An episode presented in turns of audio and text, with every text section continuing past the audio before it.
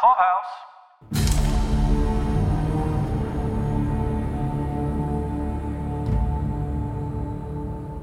This is Paul. This is Caroline. Right now, we're going to talk about the third episode of Hulu's The Handmaid's Tale, fourth season premiere night. This is the one that ends like the three episode arc that gets the season rolling. And man, there are a a lot of things to talk about with this one. I mean, this was like the roughest one for sure of the three. Plus, you get narratively maybe some stuff that doesn't make a lot of sense right off the bat with what we got. Right. This is episode three called The Crossing, obviously referring to the railroad crossing, in my opinion. I think there's a lot going on here. Maybe could it also be the title could it could it be like a crossing uh, Aunt Lydia?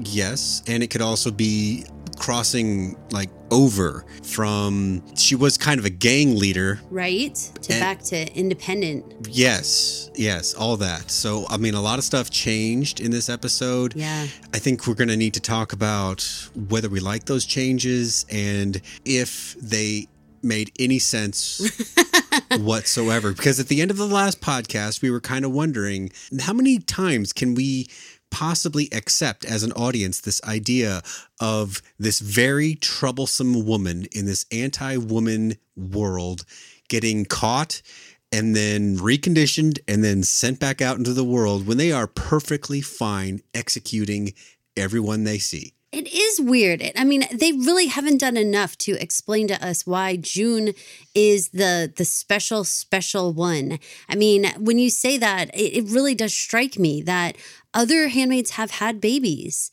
successfully. I want to go slower with the words that you used because you said troublesome. I mean, that's the type of word Aunt Lydia would use, but she has been smart. She has outwitted all of their structures that they have in place, their safety nets, all the different ways that they do, she has managed to charm her way or think her way out of a variety of scenarios. I agree with you. Like it just doesn't work for me that that it can just go on and on and on forever where they're just okay with continuously it's like a tom and jerry cartoon you know where we just continue to chase her and sometimes we catch her under a cup for like a second but then she pushes the cup over and she gets out and let's start talking about this let's go more in depth because the way that i think of the handmaids is kind of in lego pieces. Different pieces represent different portions of the show. So having things like gilead and the government and how the structure of the society works that's like one lego piece right? And in order to make an episode they tend to put several of these lego pieces together another lego piece is someone's got to be getting tortured or hurt in some way. We've got to show some sort of extreme behavior. That's another lego piece. Then we have to have like running away or or the constant trying to get away. That's like another lego piece. We also have to have hannah and reminding ourselves why we're doing this in the first place. All of these things are like they move them around. Sometimes the torture happens first. Sometimes there's a hannah piece. Sometimes we're back to structure. Sometimes we're it just they just move it around.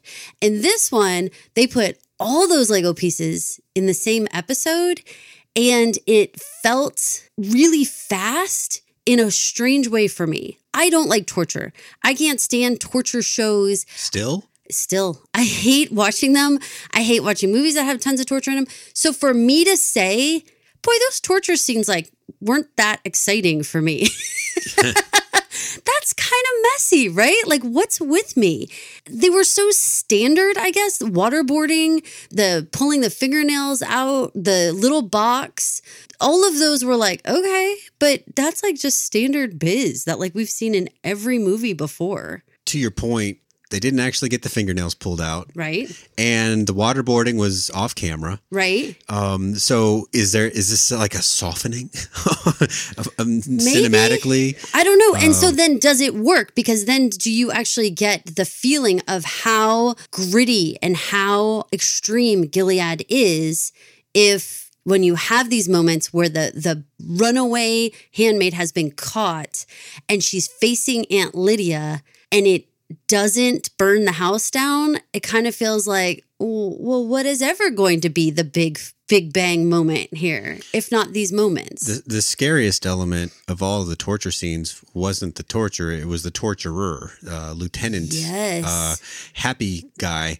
He was so gross. I bet super sick, disgustingly sweet, nasty. When you saw him come in, and he just looks like any old guy, but with that big smile, and you know what he's there to do. You knew that this was going to be a sick-minded guy. The very first thing he does is that strike down on her on her belly where she has the bullet wound, and I think it was like on her rib cage, like the whole thing. Yeah. yeah, I mean, well, that whole area would still be pretty sore. Oh, yeah. I imagine. Just a transaction for for this guy, no big deal. You've seen this guy in other things. Big smile. Well, maybe you don't because you don't watch I torture don't watch shows. but uh, yeah, he's a very common fixture. This is the person that enjoys it. Get Or he's just, or he's he's he's so- okay with it. It's not that he enjoys it. I, I he may not enjoy it at all. It's just more like he's okay with it, and, well, it's just his aren't. job. It's just his job, and he like doesn't. He's completely and totally uh, numbed out to the whole thing. Like, and it's not like he's angry about it or whatever. He's just here to do his job, and that's it. I actually thought that the smaller moments of what I'm going to consider torture, like her having her neck in the van be chained to the to the wall, and like them having jostling around, like that was more tension filled for me than some of these other moments um, that were seemingly a bigger torture moment because that actually seemed like it could snap her neck, which the rest of the stuff, I had no fear that June was going to die, Yeah, you know, and I had no fear that she was actually going to get seriously injured because I don't know why. The, the, the tension didn't build for me in that way. So, what do you suppose that Nick is doing behind the scenes to quote like save her from getting killed, or keep her alive? Is is more like what he's been saying. Nick is a real big puzzle, Paul. I mean, he goes and has the conversation with Lawrence, and, you know, it seemed very eye opening in terms of like, is he still waiting for her to come back and like them to have some sort of relationship and this is all going to happen this way? He says no, he's not wanting that. But at the same time, I mean, uh, I think so. He is looking at her with this whole like, she changed me and she changed you. And mm, I don't know what the guy is thinking is going to happen. He looked like shit. I mean, for all those who ship like, you know, Nick being like such a hottie, I mean, he had big dark circles under his eyes. And I mean, he looked bad. He looked like he had been seeing some things. The trick that they do with the lighting and then the what they call the grading afterwards that creates all of the the harsh contrast. Like if you were taking uh, an Instagram picture, you'd never choose this filter. right. It's like all shadows everywhere. Yeah, and and his Yeah. and he, you're right. They've treated his face in a way that has aged him, and, Right. and given him more of a haunted sort of look. Like last week, we were discussing, or last episode, we were discussing how deep in it is he? Has he? And I, I personally think he's about 98% Gilead, 2% human being, uh, and that's the 2% that feels like he's looking out for for June at this point. And remember, June, mother of his baby. Yes. I mean, let's put that in there because that's an important portion. They are parents together. And they, I was thinking back to way back when they had all the scenes of her being in that warehouse and him like coming to her. Remember all that? Mhm. And it was like we actually had like more of like a free relationship between the two of them. And oh gosh, it was just making my mind really real at the you mean the first time she escaped?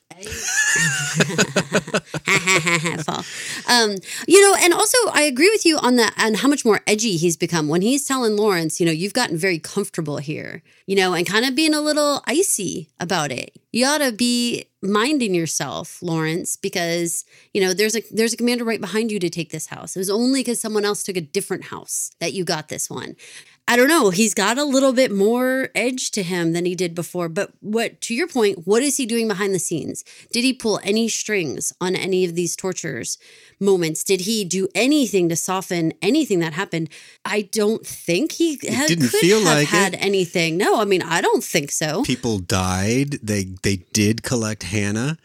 Uh, Let's I'm- talk a little bit about that about that scene with the two women. I mean, that was probably the most tension filled for me because it was something new. You know, it was like, okay, they're going to actually try to pull on her heartstrings in terms of her fellow handmaids, her fellow, you know, uh, women. I didn't know if if it would be enough. You know, I wondered. I, I thought to myself, well, it's two there. What if they had three? What if they had five? What if they had 10? Like, would there have been a number that would have tipped the scales for her at that point? What do you think? I mean, do you think she was never going to tell no matter what at that point? well, you know, I'm thinking of a lot of different things in that scene. I'm trying to recognize these women. Yeah, I Um, didn't. I didn't, and I'm sorry if that if that if I should have, but I didn't. If it was 10 women, you'd, you'd probably wonder, well, then, you know, the, the scales would, would, would not balance out hiding the other women Well, by if it- losing these women. But if it was numbers, that's true. But if it is the sense of like, but if that group gets out, then you've continued the like Underground Railroad. I mean, if you give up where they are at that point, I mean, you're closing safe houses as you go, you know? So, I mean, I understand the idea of like, how many would it have taken? I don't know. Maybe there could have been 20 women up there and she still might have not given it up because because it's about keeping the the line open, you know, of getting out. That's true. So that's a huge part, which is which is why I didn't think when we have the two there. Of course, when the woman says June, don't tell them anything. I was like, girl, you are brave, brave, brave, brave, and also like you understand the stakes. Well, I knew that I knew they were dead. I, knew did that, too. I kind of felt like even if she told right then, he was still going to push them both. Didn't you think that? Well, yeah, it just just the idea that that you you caused this. You need to. You, she need. He needed to give her that weight on her mind that Lydia kept kept driving home. You the the choices you made is causing all of this. It needed to be stuck in her that that's the way that this. It's that manipulation. You know that oh yeah, that mental abuse, emotional abuse. You see it in action movies all the time just that that putting it on you that i had to shoot this person because of a decision that you made you see it a lot Yeah, yeah. Okay, so then that's when so they so they got to that point, right? They got to the the two other handmaids and you know, of course, the quintessential moment is Hannah. Now, don't we all say, why didn't they just get Hannah first? Why did they go through all of this? And that's why it feels empty to me that we went through those those scenes because like you said, they were off screen or we're watching her sing in a box or you know we knew the women were dead regardless. As soon as we saw the scene we knew even if she told right then they were still going to kill her. So nothing had the tension until we got to hannah for me. Well uh, watching the two women die i mean it was unpleasant. And if you were june they did try to put us very much in june's shoes you know the helicopter overhead and the spotlight. It was wet and rainy and yeah. Shitty. it was dramatic. Uh, yeah, I mean, it was well composed to be scary, and you don't know if they're going to dangle you by your ankles off the wall, but we knew. Yeah, um, exactly. but that's the thing. Like, we've discussed this. Like, if you go through the process over and over again, you have to add some other layer of, of tension. There has to be something else. You have to up the ante because otherwise, we've seen this before. We've seen her argue with it, Lydia, before. We've seen them have these like fights and slap her face and all that kind of stuff. I know I sound so callous, you guys. And if you listen to the beginnings of these recordings from us, we started back in season one, and I am like crying at every time that anyone looks at her badly. And I feel like crap. And now I'm like, this isn't enough for me.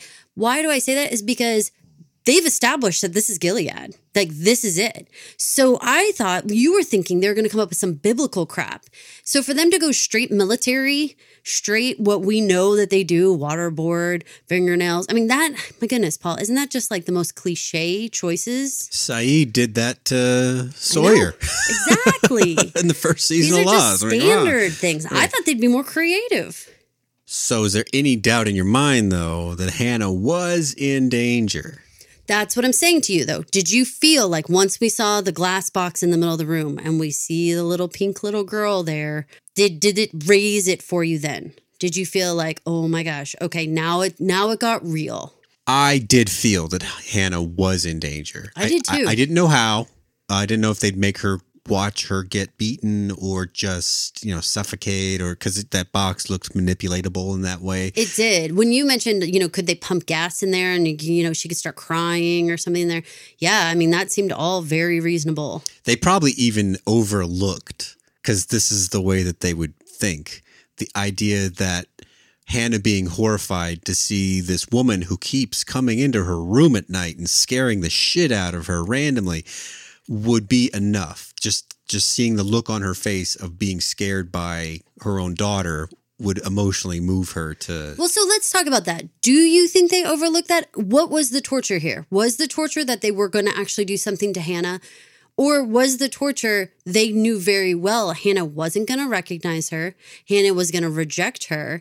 Even though they set the audience up for, okay, look at this glass box. This is clearly a situation where we're going to fill it with water or we're going to fill it with gas or we're going to send a dog in there after her, something like that, right? What if we just have her be frightened? Like, was that on the table for Gilead? Do you think they even knew? I think the only one smart enough to have done that would have been Lawrence. I think it would have been Lydia. But I'm trying to think of the sequence of things that would have allowed that knowledge to be in his mind. It might have been in Lydia's mind because she kept collecting her after those incidents. You Yeah. know, maybe Lydia. It's just where did Lydia come in on the chain of Like, what's going to uh, to actually work? or what's going to happen to her? And I, I'm not sure that she was. She kept collecting her after, and she got that that one slap in at the beginning. She seemed genuinely disturbed by the torture. I mean, when she yeah, was that's sitting what I mean. That's and what I she mean. was trying to do her needle doing point. it, and- yeah, and trying to and and the reason why most people state that they do things like needlepoint beyond the hobby part of it is to calm their nerves. That's like a, like a lot of um uh, midwives do needlepoint and and crochet and stuff like that because moving your hands is a very like trying to like steady yourself. So I can understand what was going on here, but I'm I still don't feel like we got to an answer about what they were trying to accomplish with Hannah. If we think that they were actually just trying to show her, like, look, everything you're trying to do is for like a zero gain here. You know, like she doesn't recognize you. She doesn't know you as her mother. So it's not going to work. And that's what breaks her. Or, or was the psychological part even on the table? Great question. It all depends on where this all came from and who would have known that stuff. Because, I mean, It's just, just so easy, though. just the, I mean, the kind of like thug mindset of if you don't do what I say, I'm going to hurt someone you love. That's all legit, and that that all would have worked too. But they do that first. Why would they go through the trouble of the waterboarding and the everything else? Like it's just like this. Well, they didn't want to have to hurt a little girl if they didn't have to. That's a that's a potential uterus that might grow up and, and give Gilead another child. I don't know, man. I'm just saying. I think that they knew that it was. It was the whole shebang was to bring Hannah in and just torture her with just seeing her. When I say torture her, I don't mean physically harm Hannah. Just make her look at her. Just make it. Just say we're gonna. You go in the other room and we're gonna hurt her while you're in the other room. Like just saying that after seeing Hannah, I think would have done it. You know, for ninety percent of moms, I think that they would have spilled the beans at that point. I don't know. The reason why it matters to me, and and people might say who are listening, why do you care like the order of the torture and all? Because Gilead has really pumped itself up on having these like specific rules and laws and ways they do things. They are bouncing around too much for me. If the punishment is you go to the wall, then I don't get why she didn't go to the wall. And that has been the punishment since day one. And if they have all these other crazy torture methods, I don't know why none of that has ever been brought to us in all the other seasons. Yeah. But then these torture me- methods aren't even that interesting and they aren't even very Gilead. Like you'd think that they would have done something else, like make her, I don't know, like plow a field like an ox or something, like something biblical, something weird and, you know, foreign to all of us that we would be like, this is so obscure. How did they come up with this crazy method of doing things? Why would they just do it like our normal military does stuff? Do you know what I mean? Like it was, it seemed like phoning it in. I mean, all that, all those are valid points. All that makes sense. The concept that they would need to extract the information of the of the next safe house and where the handmaids were, that makes sense. Why they would keep her alive for that. The, you know, the the sequence of torture and extracting information, all that is is is questionable, but none of it is as questionable as keeping her alive once they find out that sh that they that she's given up the information. How about keeping her alive once they find out the information and absolutely taking her down to like the lowest level security level? Oh, you mean just the regular old handmaid's van? Yeah. like, I don't understand any of this. When they said, okay, so here's the deal you're going to go to a Magdalene colony, a breeding colony, where essentially you're going to work.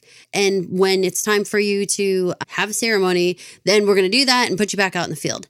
We have talked about this again since the beginning. None of that makes sense. Why would you work these people to the bone who are the people who are supposed to be strong and healthy to be able to actually bear children? I thought it was fascinating that they brought up this idea that it was never about the children.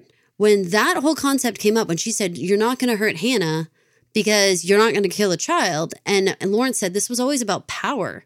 This had nothing to do with children. I was like, wait, really? Is that really true? Are we are we really going for this thought that it was all about the power in the first place? He made up how the country works, so he understands their thinking and their motivations. But if you measure their power, it's so insular, you know, like nobody else in the world likes them or wants what they have. Or um, interacts with them, right? I mean, or, they have all right. these sanctions against right, them. Right, right. No one trades with them. Um, right. Um, even their neighbors don't. But does, doesn't that make them want the power internally that much more? I guess because there's nothing else left to them. So yes, but so let's sense. talk it through though. Children weren't the goal. This whole time, I mean, Lawrence never cared about having a handmaid. He wasn't trying to do stuff in his own house, right? So children definitely weren't. If you look at the architect. This whole time, though, so much has been built on trying to have kids. But he said that was just a distraction. It was all a distraction.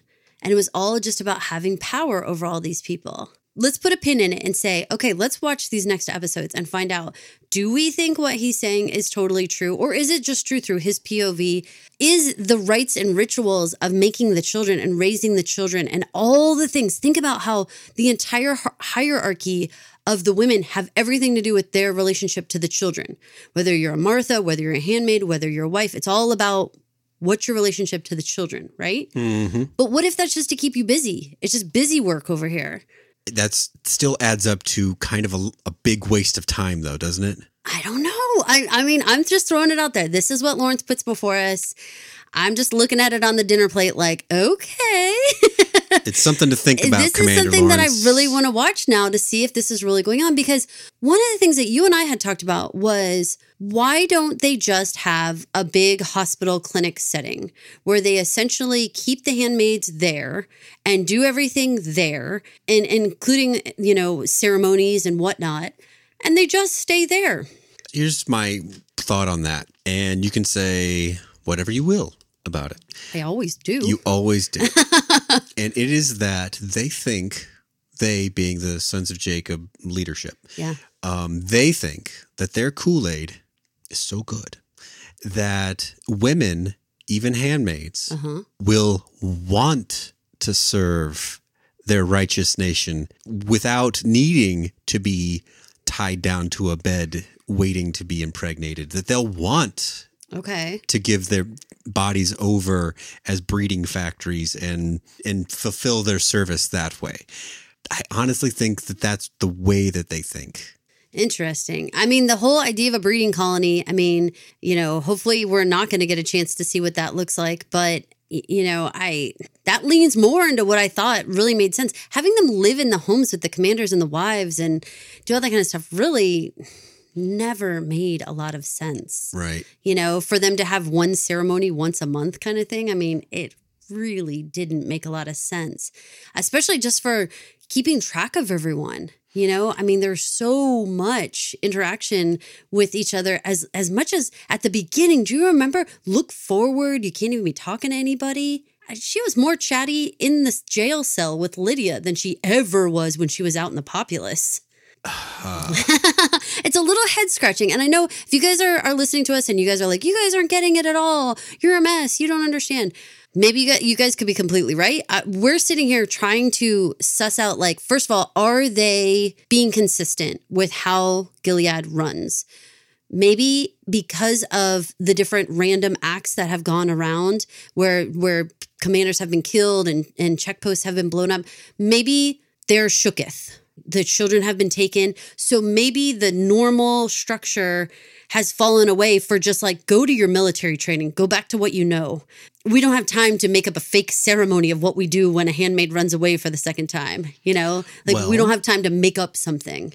To your point, when um, Nick and Lawrence are having that fireside chat, Yes. they both agree something to the effect of that Gilead was ripe for a shakeup or something like that. Yes. Now we spend very little time with the with the Gilead brass, and so we mostly see things from the very lowest levels, the handmaids, and our handmaids aren't even in placements. We're just we're just seeing them on the run. So where Right. these shakeups are taking place, and how they're taking place, what form they've taken, we haven't seen yet. But maybe we have. Maybe like what you're just saying. Maybe moving back to more like militant, fundamental. You know I, how to I kind of think so, right? run a country under martial law kind of stuff is the move that they had to make because their things are kind Kool of Aid doesn't taste that good yes. as it turns out. Someone's poisoned the, the Kool Aid. right. Yeah, so I mean that's where I'm at. I want to give you um, great props for for using the the theme of sacrifice last week and and saying that you felt like that was going to carry through. We thought Janine Shirley was the sacrifice. What a shock of how this all goes down. Take me to that van ride, Paul. I mean, you you hit something very early on uh, about why in the world were they under just the supervision of one guard, one aunt that they've already shown some proclivity for beating the shit out of already, moving toward this Magdalene colony. Why was that possibly the right way to move these handmaids? Okay, so let's talk about this the start of a new adventure as Lydia calls it. We have this this ritual of her being hosed down like an animal. They they zoomed in on some of the bruises which included what I swear to god looked like a bite mark on her. And they do this entire dressing her back in the handmaid's clothes with Lydia. How did you feel about watching her have to get reclothed into this identity? I mean, this is going to be a very tired comment right now, but we've seen this before. Like when she got the ear thing put back on. Oh yeah. and that whole sequence. So it felt a little like Yeah, uh, we're going to do this again. Yeah. right. Yeah, I agree. And some of this, though, as retreading of ground as it definitely is, one of the hallmarks of this show are these rites and rituals, right? We have to go back and forth to these moments that it's like, we've done this before, we've seen this before, this is so monotonous. Yeah, but that's kind of the point, right? Is that she didn't make it any further than going through this same thing again. She didn't gain any ground. Then let's talk about this actual transport situation. When she gets out and they're walking her towards the bridge and there's a man on the bridge, what were you thinking was happening here? Oh well, you called it. I mean, while we were sitting there watching it, you said, "That's that's Nick, isn't it? That's Nick." And so then they had the the the dramatic camera, Yeah. whatever they call that, They pan had to like behind focus him. in on him and everything. Like he was all blurry and stuff. Uh, you know, the "I love you" bit and the kissing and the whole fact that it even took place. it was I mean, so far fetched that There's witnesses in those in those guards. Not I only that, but then hello, I didn't even pick up when the other van pulls up and is just sitting there and she turns and runs back and says, I love you and makes out with him for a while. That's the Aunt Lydia van, Paul. What the, the other guard and the, and uh, they're all cool with the fact that she's making out with Nick on the bridge. Lydia can't see that she's walking from another place. Like, I mean, what the heck is happening right now? and th- It was very odd. and you know, and to think like Nick, his name actually appears in the various charges against Serena. Yeah. You know, in Canada, it's funny that I don't know. It's just kind of funny that he's still living out all that stuff, and she's up there trying to defend herself from. I don't know. That's just kind of funny. No, it's wild. to It is. That. It is wild. It's really. It, but that's the thing. It's like we're like in weird. Like it's like someone hit pause on Gilead, and we're just living this Groundhog's Day while the rest of the world is moving on.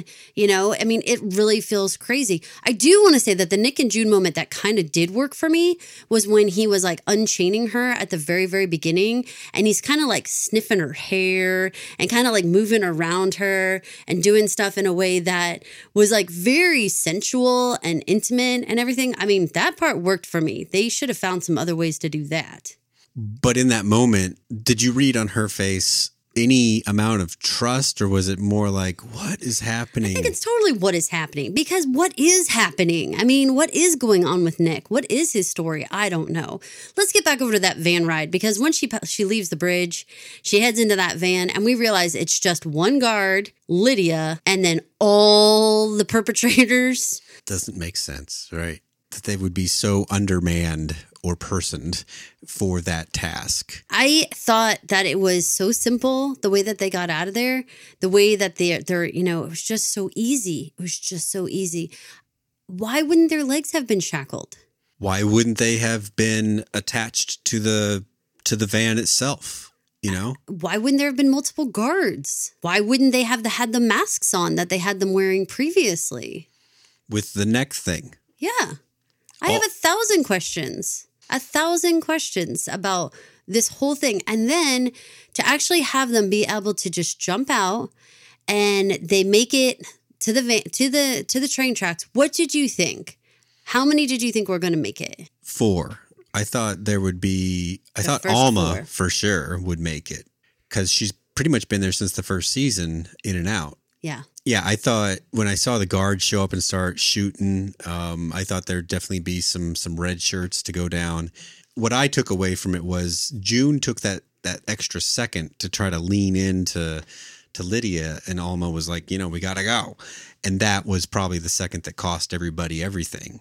You know, was was waiting for June to do that. Well, waiting for June to decide not to kill Lydia Right, actually probably killed the other women. right. Because had she just killed her and left, but because she was like waiting there to decide what mean- she was going to do. She had a cattle prod. She didn't need to kill her. She just needed to give her a couple seconds of the old "Brrr" of the juice, and Lydia wouldn't have been getting up to alert the guard about shit. Yeah. You know, Yeah. It I again it doesn't make sense. I don't know why she would have shown her mercy at that point.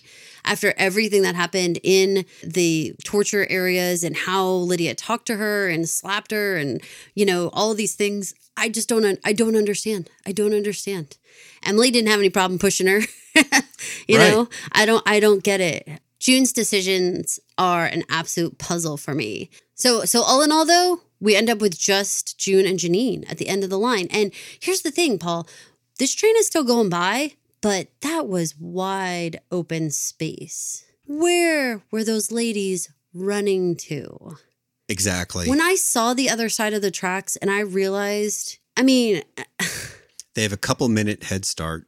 that's it. I mean, all that guard is going to do is is turn the van around, go back across the bridge where those other people were there, right? Catch up with those other guys, and he's going to have two car, two trucks, right? Two vans and multiple guards and Nick all going. Well, he does have a radio too, That's what I mean, though. They're right there. and the women's hands are bound. They're wearing bright red. They seem to be running down the road for some reason. I mean, immediately you need to get where cars can't go, right? Yeah. Um, that would help you.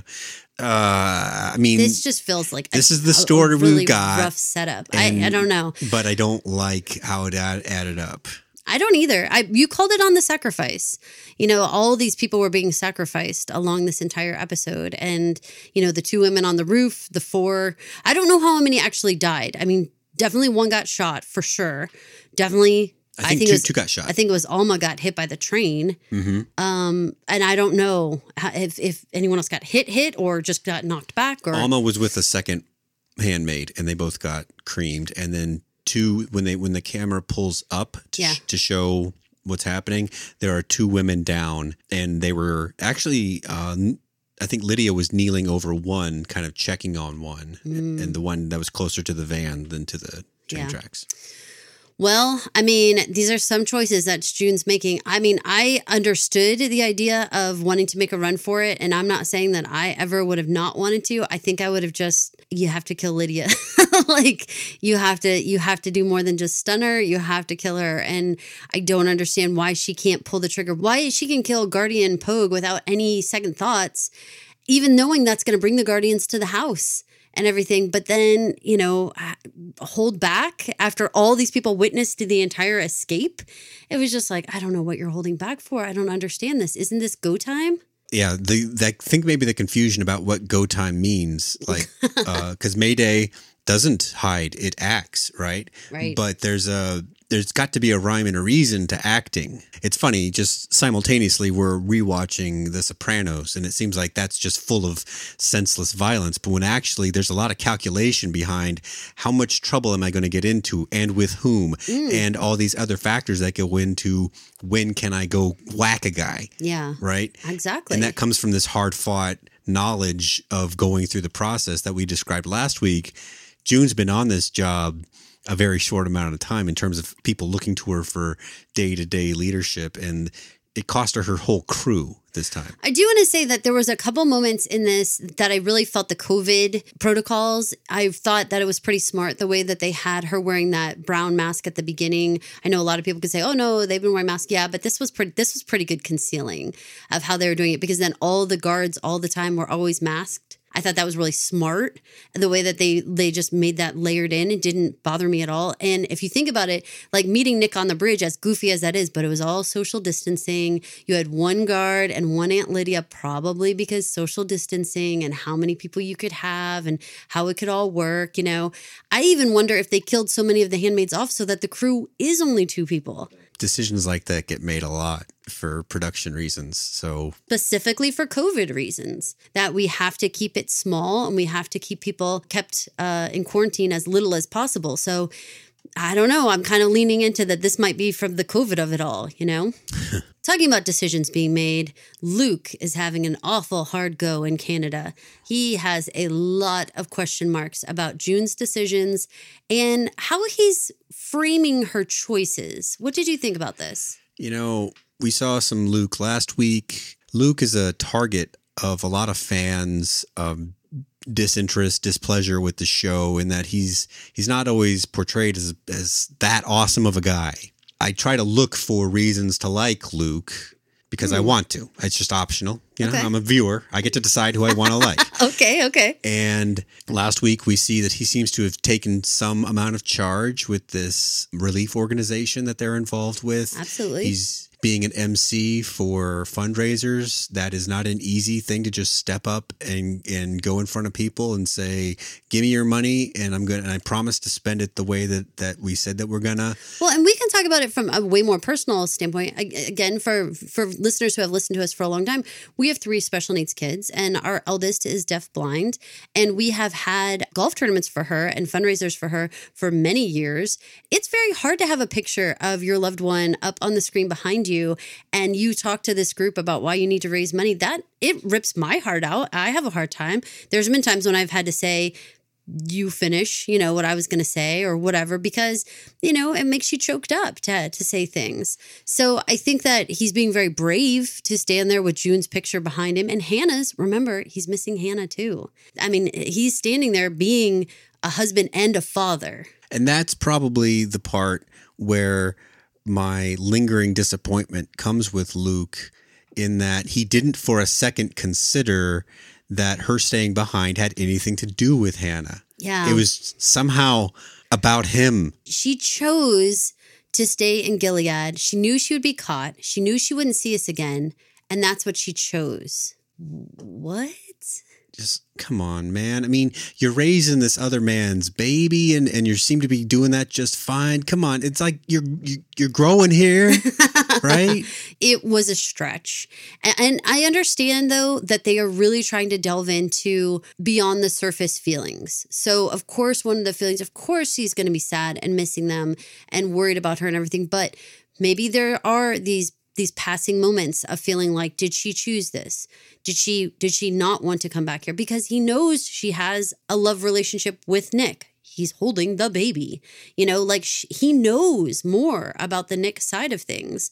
I mean there's charges against serena about nick and june. So there's a mess that he's dealing with in his head that i'm glad they aren't just completely ignoring but i wish he would have had a moment where he said I'm just being silly. This is ridiculous. Of course, she didn't choose to stay. You know, like let him have the flash, let the feelings come out, but then come back to reality that that's not what happened. And she's trying to save Hannah, and there's so much more going on here. See the bigger picture. The the show is manipulating us a little bit into making June the face of all these things. Like the past couple weeks, they've given us this idea that Moira and Emily and now Luke all feel like they are the janitors of June's decisions and they are left to to sweep up after, you know, Hurricane June.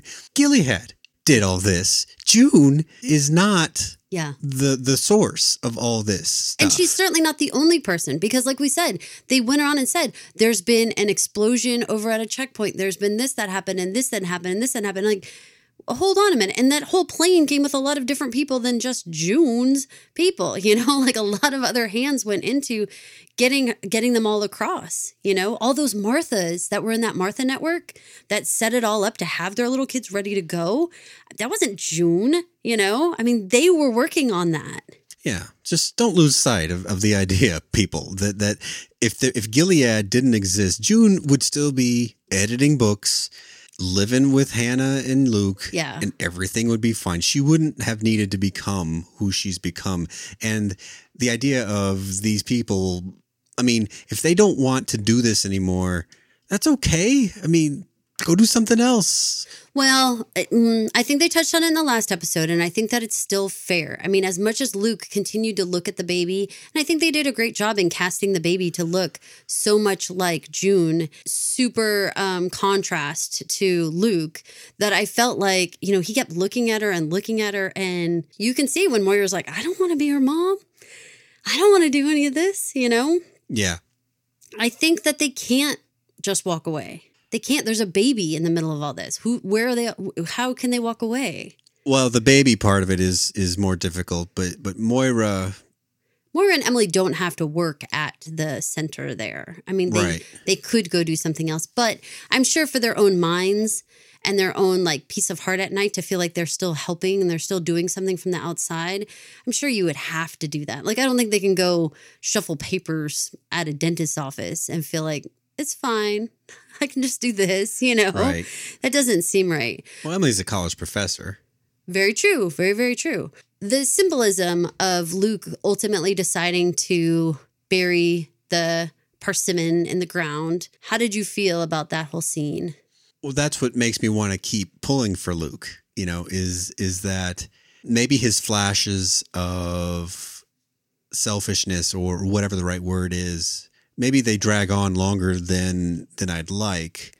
But you know, take the guy as a whole, and he still is is doing the right stuff. He's still hoping for his for his wife to return home safely. He's still raising this baby that that needs a loving home. He's he's still raising money to give the the Angel Flight kids the best chance of of coming out of this thing normally. On the whole, I'm still pulling for Luke, and that that kind of thing makes me think that he is honestly in it. I have a superstitious family in that we bury the, our St. Joseph cross in, in the yard when we're selling a house. And we have a million different traditions surrounding the holidays that are all tied back to my Lithuanian culture. And I felt very tied to this burying the persimmon. I, I felt like this is a big deal. This this is a this is an act of a personal act, but kind of between him and the baby and June and Hannah right then of burying it in the ground and keeping the hope that that they could be a family again. That felt like the most personal we've actually seen because everything else was all for the public consumption. You know, the the candlelight vigil and the fundraising and stuff. It was all for everyone else, but this was personal, just him and the baby.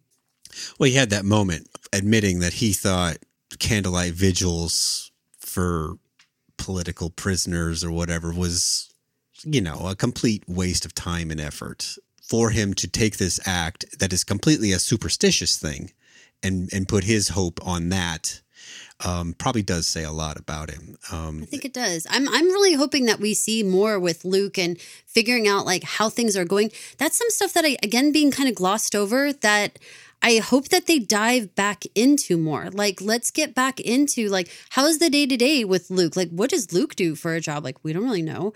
And how are things with Nicole and and Emily? What happened with her wife and family? And I hope we dive more into what's going on as opposed to just like reactions to what's going on like oh my gosh i heard this news of what happened in gilead but but really what's going on you know Yeah. and and i feel the same over like now gosh over in gilead i don't even know what to think i cannot believe we went from her being captured at the end of the last episode to her running again and at the end of one episode i am kind of like my hands are like thrown up like we are about to see so much shit go down paul there has to be such a big story that they want to tell that they had to cast off these other handmaids and then keep going here. I haven't seen anything beyond this, but given, you know, everything that went into finding her in the first place and the way that they structured this this escape, I could foresee several episodes, if not like their whole rest of the season being basically a road Back on the run. kind of thing. Yeah. You know? They're on the road again, these two, moving right along. Now they're now they don't have the support of a network. Or the rest of the crew. To some extent, the network might be like,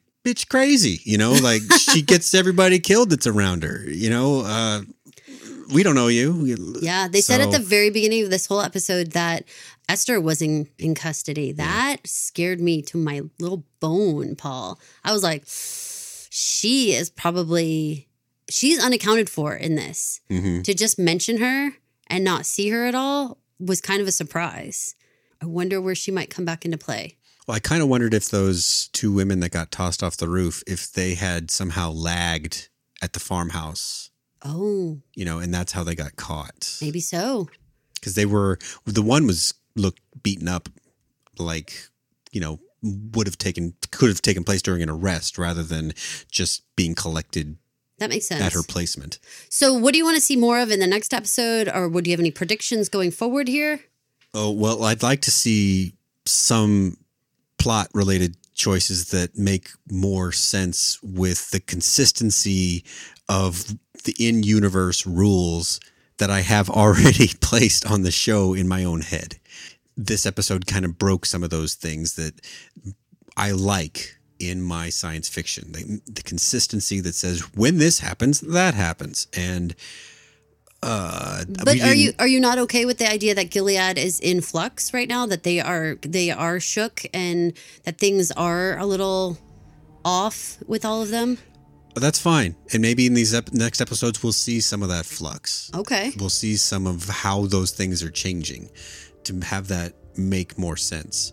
You know, I appreciate the idea that June is our character. She is the handmaid. She is the one we're going to carry through. So she has to live. She was also the director of this episode and is been a producer and is the star. So I mean for me, I think that it's interesting when they keep kind of going back in and making it so June centric. I wonder sometimes if the show is is good for that, good that she's the director and she's the producer and she's uh, she has her hand in it so much and is the star. Are they taking paths that maybe they wouldn't have taken? They would have followed some other characters or they would have given more screen time to some other characters.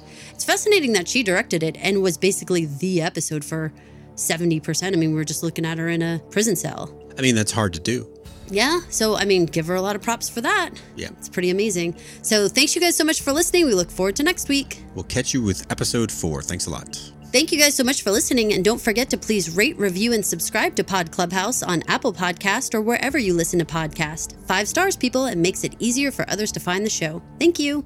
Thank you for listening. This has been an original Pod Clubhouse production. Pod Clubhouse is a podcast network dedicated to encouraging collaboration among podcasters and friends to bring a fresh voice and diverse perspective on a wide array of content. Please visit and leave a comment for us at podclubhouse.com. Rate, review, and subscribe to our podcast feeds on Apple Podcasts. Follow us on Twitter, Instagram, and Facebook. You can find us at Pod Clubhouse. Our DMs are always open, and we'd love to hear from you. Pod Clubhouse.